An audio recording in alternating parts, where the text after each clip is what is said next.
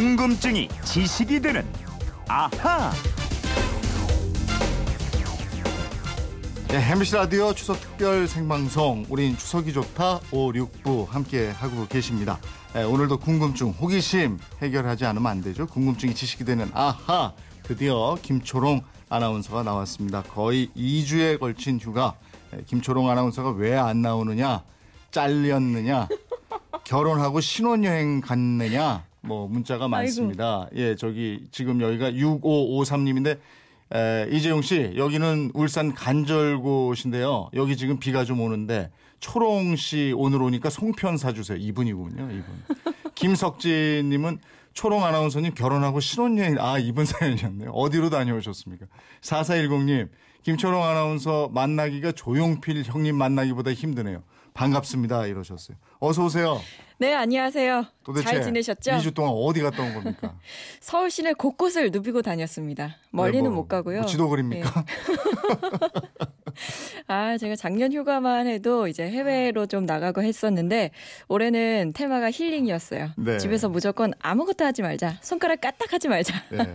결, 결혼하고 신혼여행 갔다 온 건 아니고요. 아니 대체 2주 동안 무슨 일이 있었던 네. 건가요, 아니죠. 여러분? 예. 큰일 납니다. 저 알겠습니다. 미스예요. 자, 이제 본격적으로 들어갈게요. 예. 추석이라 추석 차례와 관련해서 질문이 많은데 경기도 화성시의 신정실 씨가 주신 질문이에요. 설이나 추석 명절 차례상은 보통 어동육소 좌포우의 조 유리시 홍동백 서로 차리는데 이렇게 차례를 지내는 법은 언제부터 시작이 됐나요? 또 차례상에 금기시하는 음식에 대해서도 알려주세요 하셨어요. 김철롱 아나운서 집에서도 차례 지내요? 저는 어릴 때 지냈는데요. 아, 요즘 안 요즘에는 지내요? 안 지내고 있습니다. 음, 시집 가면 또 어떻게 될지 모르겠네요. 갑자기 네. 무시무시. 예. 네, 차례상 차리는 법 이게 지방마다 또 집안마다 다르고 네, 그래서 말도 많은데 우선 이분이 말씀하신 거 어동육서 이런 거요. 네, 예. 네, 맞습니다. 이거부터 좀. 어, 알아볼게요. 그 차례상에 음식을 올리는 걸 진설한다고 하는데요. 자, 그 집안마다 지방마다 참 여러 가지 문화가 있어서요. 이게 정답은 없습니다. 음. 하지만 그 말씀하신 방법들을 좀 살펴볼게요. 어동육서는요. 생선은 동쪽에, 고기는 서쪽에 놓는다 이런 뜻이에요. 그리고 자포우해, 해가 아니고 자포우해입니다. 네, 아이. 예, 예. 이거는 상 왼쪽에 포를 두고요. 오른쪽에는 생선 젖을 놓는다. 이런 뜻인데요. 해는 젓갈 해자를 쓰게 돼요. 여기서 그 또 동서로 나눈 이유가 있더라고요. 네. 그 오른쪽, 그 동쪽에요. 상위 음식을 놓고요. 먼저 먹으라는 뜻입니다. 그래서 음. 어동 육수 하면요. 음. 생선이 그 육보다 몸에 좋으니까 먼저 아. 드시라는 이런 아, 뜻도 있대요. 예. 그러니까 에, 젓갈 해자 좌포 우해 그리고 조유리시 대추조 밤률 베리 감시 그죠? 네네. 이것도 다 뜻이 있는 거죠. 네, 맞습니다. 이것도 의미가 참 좋더라고요. 이대로 좀 많이 이루어졌으면 좋겠습니다. 자, 우선 대추부터 볼게요. 꽃이 피면 반드시 열매를 맺고 열매가 많이 열립니다.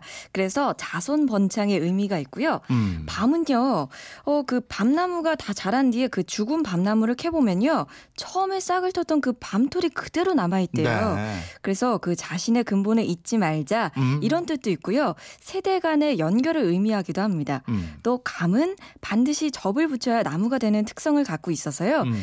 교육이라는 접을 붙여야만 제대로 된 인간이 된다. 이런 의미를 담고 있기도 하고요. 그렇군요. 또 배는 우주의 중심을 상징한다고 합니다. 이 그리고 또 과일들을 놓을 때요. 홍동백서라고 하잖아요. 네. 동쪽으로부터 대추, 감, 사과 이런 순으로 붉은 과일을 놓게 되고요. 서쪽으로부터는 밤, 배 이렇게 속이 흰 과일을 놓는다는 뜻입니다. 이 과일 하나에도 정말 깊은 뜻이 담겨 있어요. 그러게요. 근데 이 차례상을 언제부터 이렇게 차리기 시작한 거예요? 예, 지금 우리가 얘기하는 이 진설법이요. 16세기 중엽에 성리학이 널리 퍼지면서 완성된 겁니다. 이 주자 가래에 기초를 하고 있는데요. 이 물론 차례상을 차리기 시작한 건 훨씬 더 이전이에요. 고려 시 대의 설, 단오, 추석, 중구 이래 그 차례를 올렸다는 기록이 있는데요. 그렇게 점점점 내려오다가 오늘날과 같은 차례가 정착된 건 조선시대 성리학이 널리 보급되면서 조선 중기 이후라는 게 학자들의 의견입니다. 또 이분이 물어온 게그 추례 어, 차례상에 금기시하는 음식은 뭐냐 이런 질문도 있었잖아요. 네네. 옛날부터 복숭아 안 맞아요. 올리는 건 제가 알아요. 네, 맞아요. 네. 그 조사를 해보니까 정말 그 몇 가지 비슷한 얘기가 있는데요. 네. 그 옛날에 우리 민족이 동이족이라고 했잖아요. 네. 이 동이족에 예라는 이름을 쓰는 정말 활을 잘 쏘는 인물이 있었어요. 네. 근데 어느 날 그 제자 한 명이 이 스승을 시샘해서 복숭아 방망이로 얘를 죽였다고 합니다. 어.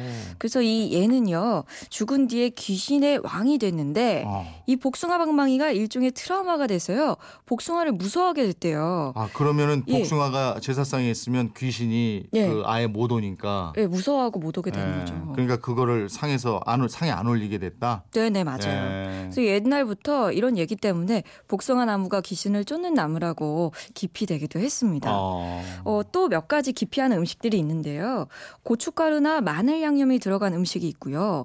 뭐 꽁치나 갈치, 삼치 이렇게 끝에 치자가 들어간 생선들 안 올리고요. 네. 또 잉어처럼 비늘이 있는 물고기, 또 붉은 파치 들어간 음식도 차례상에 올리면 안 된다고 합니다. 음. 이뭐 고춧가루나 팥은요 붉은색 귀신이 싫어하는 색이라서 그렇고요. 네. 꽁치나 갈치 이런 거는 비린내가 나기 때문이라는 말도 있고 네. 또 이거는 예로부터 좀 천한 음식으로 여겼기 때문에 이렇다는 말도 있습니다. 네. 또 잉어는 비늘이 있고 또 그리고 마늘은 향이 너무 강해서 음. 올리면 안 된다고 하네요. 근데 요즘에는 이제 차례상에도 그 조상님들이 평소에 즐겨 드셨던 거 올리기도 해요. 맞아요. 저희 할머니 할아버지 옛날에 커피 좋아하셨거든요. 네. 그래서 다 끝나면 커피 이렇게 올려요. 아, 예. 그 집은 뭐 바나나 올리기도 하고요. 맞아요, 맞아요. 예, 그렇더라고요. 집마다 다른 것 같더라고요. 네, 4350님 질문은 이런 거예요. 러시아 한인은 고려인이라고 하고 중국 한인은 조선족이라고 하는데 왜 이렇게 다르게 부르느냐 이거예요. 네, 그 고려인이라고 해서요 흔히들 까레이스키라고 많이 불리죠. 네. 그 소비에트 연방 붕괴 이후에 러시아를 비롯해서요 그 주변국 그리고 중앙아시아에는 약 50만 명의 동포들을 말하게 되는데요. 음. 1864년에 조선 고종 원년 13가구의 한국인들이 그 얼어붙은 두만강을 건너서 음. 우수리강 유역에 정착을 하게 되면서 역사가 시작이 됐습니다. 어. 그러니까 따져보면 올해로 꼭 150주년이 됐어요. 음. 근데 이분들은 왜 고려인이냐 이거죠. 예, 그게 궁금한데요. 네. 이 고려인들도 원래는 그 중국하고 일본에 나간 동포들처럼 조선인이라고 불렀습니다. 네. 근데 1988년 서울 올림픽을 전후해서 전소 고려인 협회가 결성이 됐어요. 그 당시에 한국 경제가 성장을 하면서 또 북한, 뭐 북조선 때문에 한국이 좀 꺼려하는 이 조선인이라는 호칭을 바꿔야겠다고 생각했는데요. 네. 그렇다고 한국인이라고 하면 또 북한이 싫어할 것 같고요. 그래서 고민 끝에 고려인으로 하자. 이게 네. 제일 적정한 것 같다라고 해서 정했대요. 그렇군요. 옛날 저 고려하고는 직접적인 관련은 없는 거네요. 그렇게 되네요. 네, 한 20년 전인가 MBC 저희 MBC에서 까레이스키라고 김희애 한숙규 씨 나오는 드라마 있었어요. 아 그래요? 기억나요? 저 기억이 안. 이게 안 시청률이 좀. 안 좋았는데 예. 그래도 저 이 드라마는 괜찮았는데 요즘 다시 틀면 또 괜찮을 것 같은데. 전좀 어릴 때라 기억이 안 나는데 어, 궁금해지는데요. 하여간 있었습니다. 예, 예. 그 3326님인데 옛 어른들의 말씀 하나도 틀린 게 없어요. 남의 집 제사 가서 감놔라 대추나라 하지 않는다는 말씀은 그 집집마다 올리는 음식이 다 다르다는 거죠. 어 맞아요. 예. 그래서 차례상에는 정답이 없고요. 네. 여러분의 정성을 조상님께 이렇게 잘 모시는 거라고 합니다. 알겠습니다. 오늘 고맙습니다. 김초롱 아나운서였습니다. 고맙습니다.